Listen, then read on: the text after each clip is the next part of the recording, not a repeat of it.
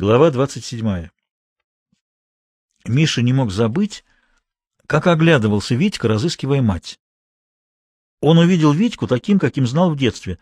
Тот Витька не мог убить. И Витька, который искал глазами мать, тоже не мог и не убил Зимина. Чистой психологии, конечно, а все же не мог убить. Как-то Миша зашел к Люде.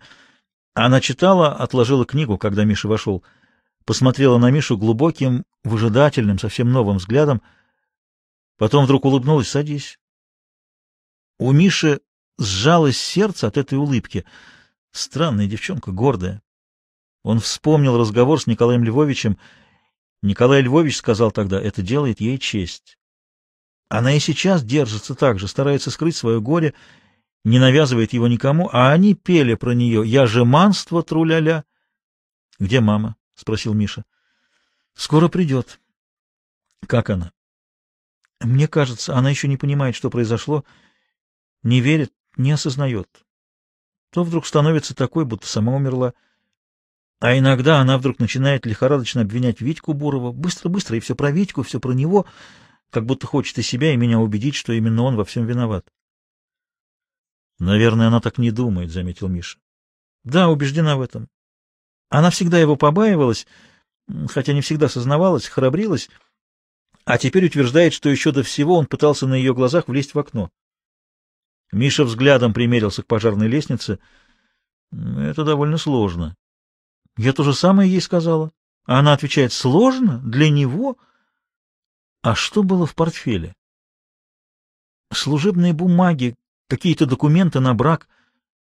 Зачем они Витьке? Возможно, он их просто выбросил. Мама утверждает, что ему был нужен портфель. Ведь они собирались в Крым. Андрей замусолил том энциклопедии на К. Андрей ведь еще совсем дурачок. Он, например, своим почерком с ошибками через каждые два слова изготовлял документ. В документе указывалось, что учитель Витя Буров едет со своими больными чехоткой учениками в Крым. Для Крыма нужен не портфель, а чемодан. Ну, допустим. Скажи, если не секрет, почему о пропаже портфеля твой отец не заявил в милицию? Роковая ошибка. Если б заявил, то остался бы жив. Но, понимаешь, в тот вечер дома оставался один Андрей. Папа опасался, что подозрение пойдет на него. Кроме того, если Андрей как-то причастен к пропаже, то папа надеялся, что со временем он сумеет вернуть документы. Но зачем они ребятам? Неужели Андрей причастен? Нет. Ни в коем случае. Этого не может быть. Я пытаюсь представить себе ход папиных мыслей. Ну хорошо, Витька украл портфель. Допустим, даже с помощью Андрея. Но убийство... Я не верю, что Витька убил папу. Не верю, сказала Люда. Я думаю, что нас хотели ограбить. Проследили, как мы уехали на дачу, забрались в квартиру, но папа неожиданно вернулся с дороги. Да, почему? Вспомнил, что ему надо написать докладную записку. Конечно, это очень странно. Я до сих пор ломаю над этим голову. Действительно странно, сказал Миша. Вообще много непонятного. Например, о пропаже портфеля я узнала после того, как убили папу. Тебе не говорили? Скрывали целую неделю? Да. Почему? Мама говорит, не хотели волновать меня. Я в это не слишком верю. И Андрей тоже не знал? Андрей знал, они спрашивали у него, где портфель. Значит, только от тебя скрывали? Люда пристально посмотрела на Мишу. Что ты хочешь этим сказать? Просто констатирую это обстоятельство. Но для самого Миши это обстоятельство было ясным. Зимин не доверял Люде из-за Навродского. Может ли Миша сейчас доверять Люде? А если она передаст Навродскому? После того, что случилось, сомнительно, а, впрочем, пусть думает в другой раз, с кем шататься по ресторанам. Я хочу, чтобы ты на всякий случай знала. В портфеле действительно были документы на брак, но этот брак был отпущен твоему знакомому, Валентину Валентиновичу. Миша подробно, обстоятельно рассказал Люде об эпизоде с вагоном.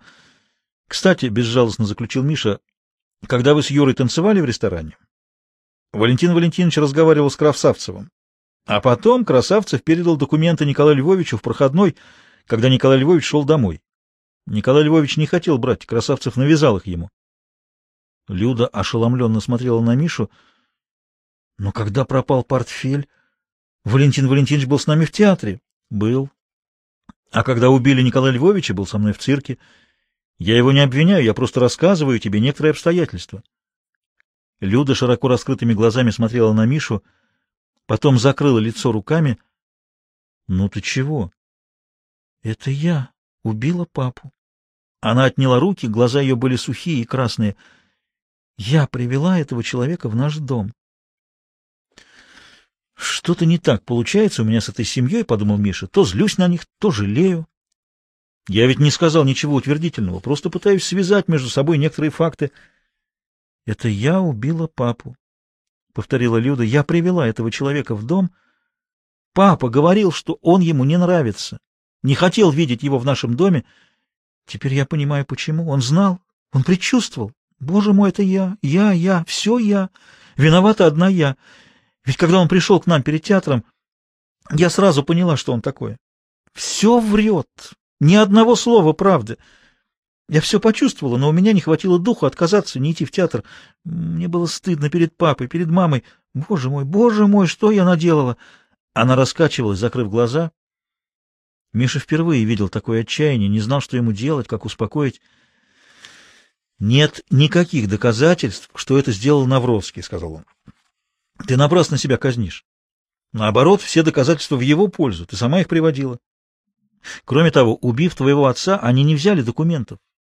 Значит, дело не в документах, и, следовательно, не в Навродском.